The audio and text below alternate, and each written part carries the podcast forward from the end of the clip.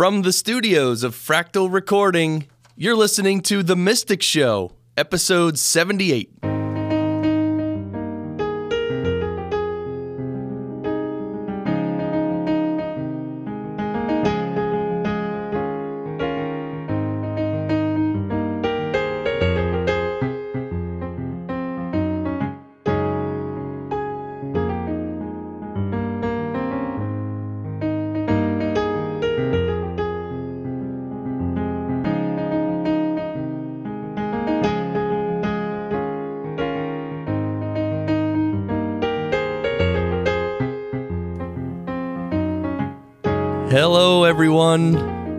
Good morning, good day. Happy to be here with you on The Mystic Show. I'm Chris Curran, your host.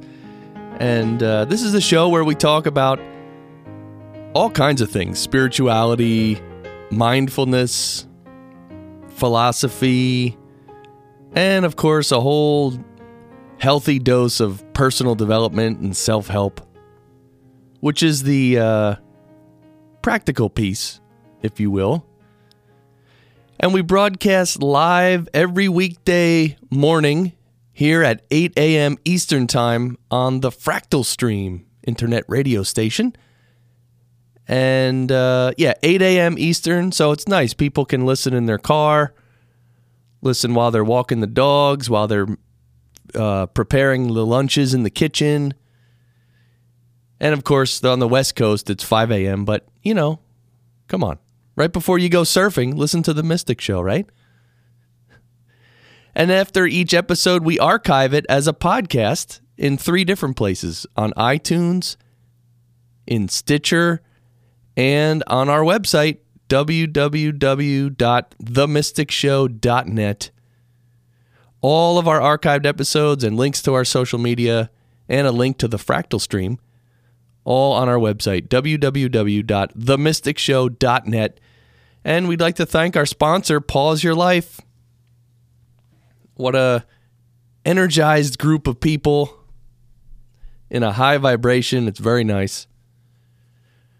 So today, today, yes, we are going to begin a new journey together. That's right. We're going to start uh, reading short passages from uh, another book. And I've mentioned it over the past few uh, episodes, but I'm really happy to get started on this. Um, when I was preparing for this show, um, I you know I read through the material and wow, all I have to say is wow. This is a lot of what I'm going to read here, it, you may have to go back and listen again, which is why the podcast is very handy because you can listen anytime you want, over and over again if you like. So, the book we're going to begin is called From Poverty to Power. And it was written, it was published in 1901, and it was written by none other than the the English mystic who we appreciate so much, Mr. James Allen. And he wrote uh, many books during his lifetime. This is actually the first. So, on previous, well, previously on this show, we've read a couple other of his books. We read Byways of Blessedness, which is, I mean, do we have to say that they're each great? I mean, we know they're all great, they're all profound. So, Byways of Blessedness. And we also read Above Life's Turmoil. And each one is a little different, but just outstanding. And this one is called From Poverty to Power. Um, and I want to read the foreword. I think this is important because the foreword, this is going to kind of put this book into perspective. Keep in mind, this was his first book. So, and you know, but in terms of uh, what critics have said, some have said that this is his best book, which, of course, I think we all know that his most popular book is called As a Man Thinketh, which is a very short book, but just amazing.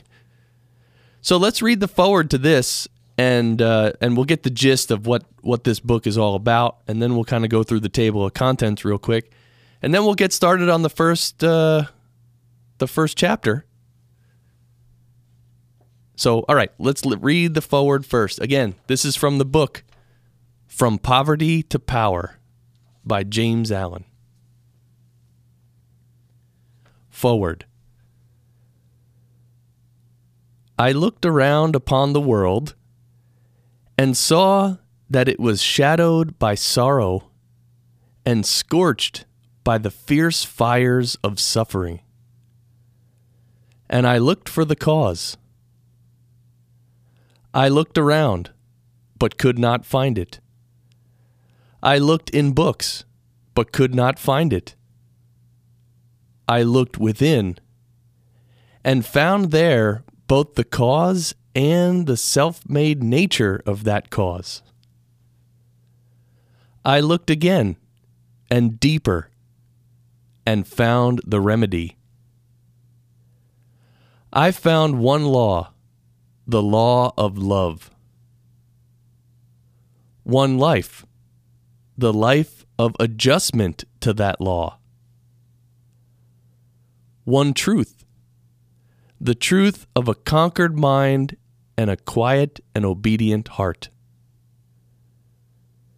And I dreamed of writing a book which should help men and women, whether rich or poor, learned or unlearned, worldly or unworldly, to find within themselves the source of all success, all happiness, all accomplishment, all truth. And the dream remained with me, and at last became substantial.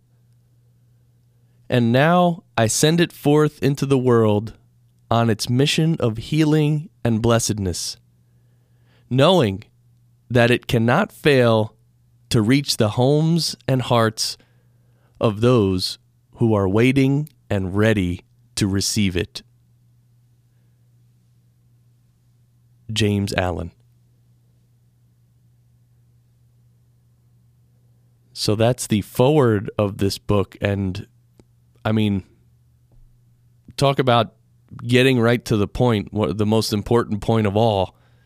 You know, he says that he looked around for the cause of all this sorrow and suffering in the world. And he looked around, he couldn't find it. He looked in books, he couldn't find it. But he looked within, and voila, he found it and the self made nature of that cause. And then he says he looked even deeper and he found the remedy. So, I mean, this is so clearly obvious why we really appreciate James Allen so much on the Mystic Show because life is, well, I should say spiritual growth is all about looking inwards, not looking outwards. And we're, well, he's, when we start reading the first chapter, he's going to get more into this. Um, but it's a really, it's a profound distinction. I mean, the day in your life when you realize that spirituality looks within and other things, including religion, look without. You know, like with religion, there's a heaven somewhere with God sitting there who judges you. And we're not there. That's somewhere else up in the clouds. I mean, that's that's religion mostly. But spirituality looks within. So that's the whole spiritual journey is looking within. And that's why of course meditation is so important. So he also says that you know, one thing he also mentions here at the the very his the first sentence of the foreword, he says, I looked around upon the world and saw that it was shadowed by sorrow and scorched by the fierce fires of suffering. And I've relayed this before, but that's kind of how I felt growing up too. I just looked around at the world and I saw, you know, the world so wonderful, so many opportunities and so many good things in the world. And then I just saw all like all the people just seemed to be not really happy or like you know, not really uh, content or, you know, something something wasn't right. And I was like, why? How can you exist in a beautiful, wonderful world where everything is possible, anything is possible, and yet there's sadness and sorrow and anger and frustration and all. I, I didn't understand it. Um, anyway, that's when I was young, and um, and as I got older, that turned into basically a, a spiritual search, right? Kind of looking for that answer, which is again same thing that James Allen is saying here that he looked within himself. So when we look at the the contents of this book, again, the book is called From Poverty to Power, published in 1901. Um, there's basically two parts, and each of them has about, um, no, each of them has exactly seven chapters. Hmm. But there's two, so there's basically two parts to this book. The first part one, he calls The Path of Prosperity, and part two, he calls The Way of Peace. So that's interesting. Maybe after we read through this whole book, you know, little by little, uh, we can look back on it and and kind of reflect on that. He breaks this book into two sections: the path of prosperity and the way of peace. So um, I'm assuming those are the those are two very important things to understand. So, for part one, the path of prosperity, um, the first chapter is called The Lesson of Evil. It's called The Lesson of Evil. And, um, okay, I'm finding it. Yeah, and I think we could just start reading here. Um, you can imagine what it's about, but we're going to find out in a second. So, here we go. We're reading chapter one uh, from the book from Poverty to Power. This is called The Lesson of Evil. Unrest and pain and sorrow are the shadows of life. There is no heart in all the world that has not felt the sting of pain, no mind that has not been tossed upon the dark waters of trouble no eye that has not wept the hot, blinding tears of unspeakable anguish.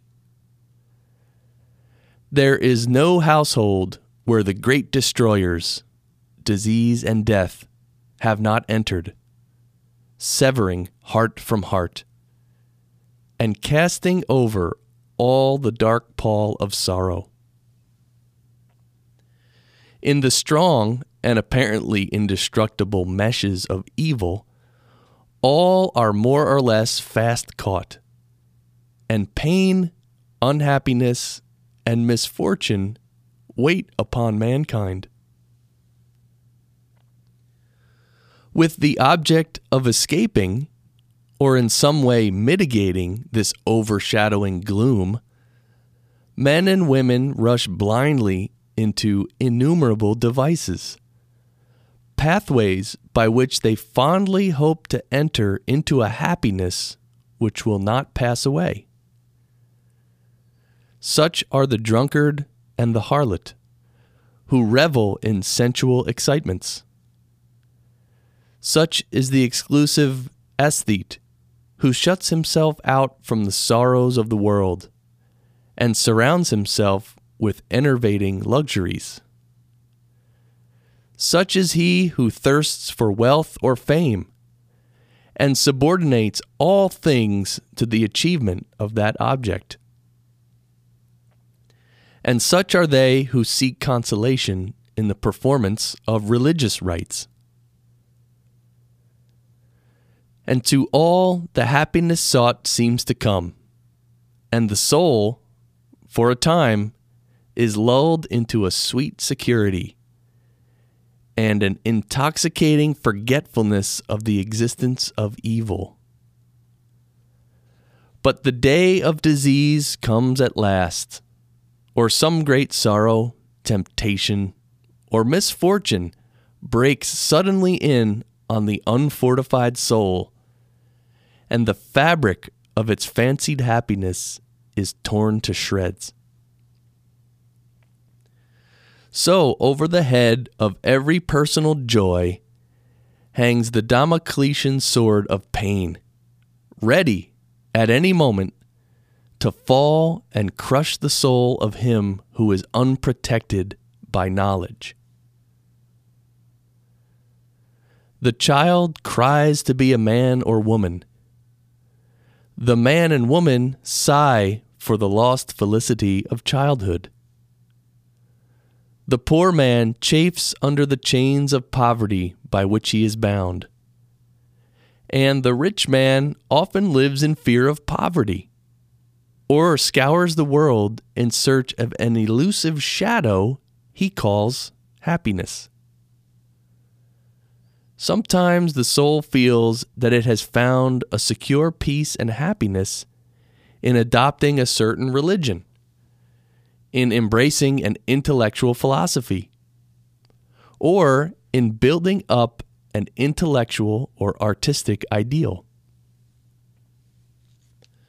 But some overpowering temptation proves the religion to be inadequate or insufficient. The theoretical philosophy is found to be a useless prop. Or, in a moment, the idealistic statue upon which the devotee has been for years laboring is shattered into fragments at his feet. Is there, then, no way of escape from pain and sorrow? Are there no means by which the bonds of evil may be broken? Is permanent happiness, secure prosperity, and abiding peace a foolish dream? No, there is a way, and I speak it with gladness, by which evil can be slain forever. There is a process by which disease, poverty, or any adverse condition or circumstance can be put on one side, never to return. There is a method by which a permanent prosperity can be secured, free from all fear of the return of adversity. And there is a practice by which unbroken and unending peace and bliss can be partaken of and realized. And the beginning of the way which leads to this glorious realization is the acquirement of a right understanding of the nature of evil. It is not sufficient to deny or ignore evil. It must be understood. It is not enough to pray to God to remove the evil. You must find out why it is there and what lesson it has for you.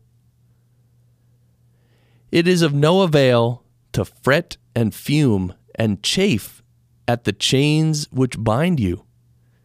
You must know why and how you are bound.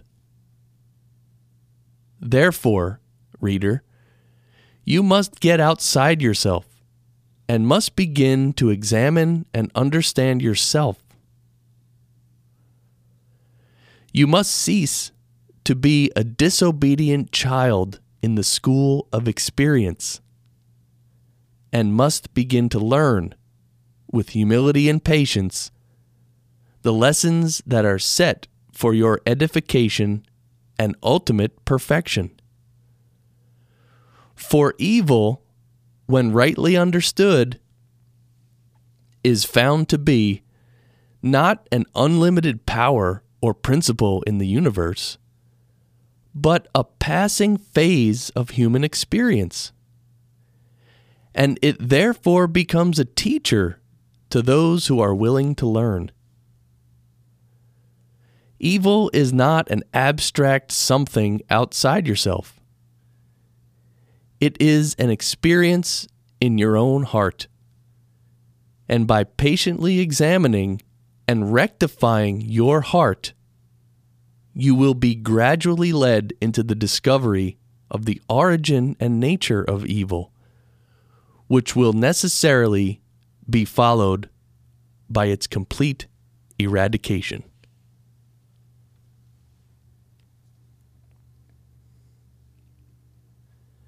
And that's, uh, we'll stop there. That's about halfway through the chapter.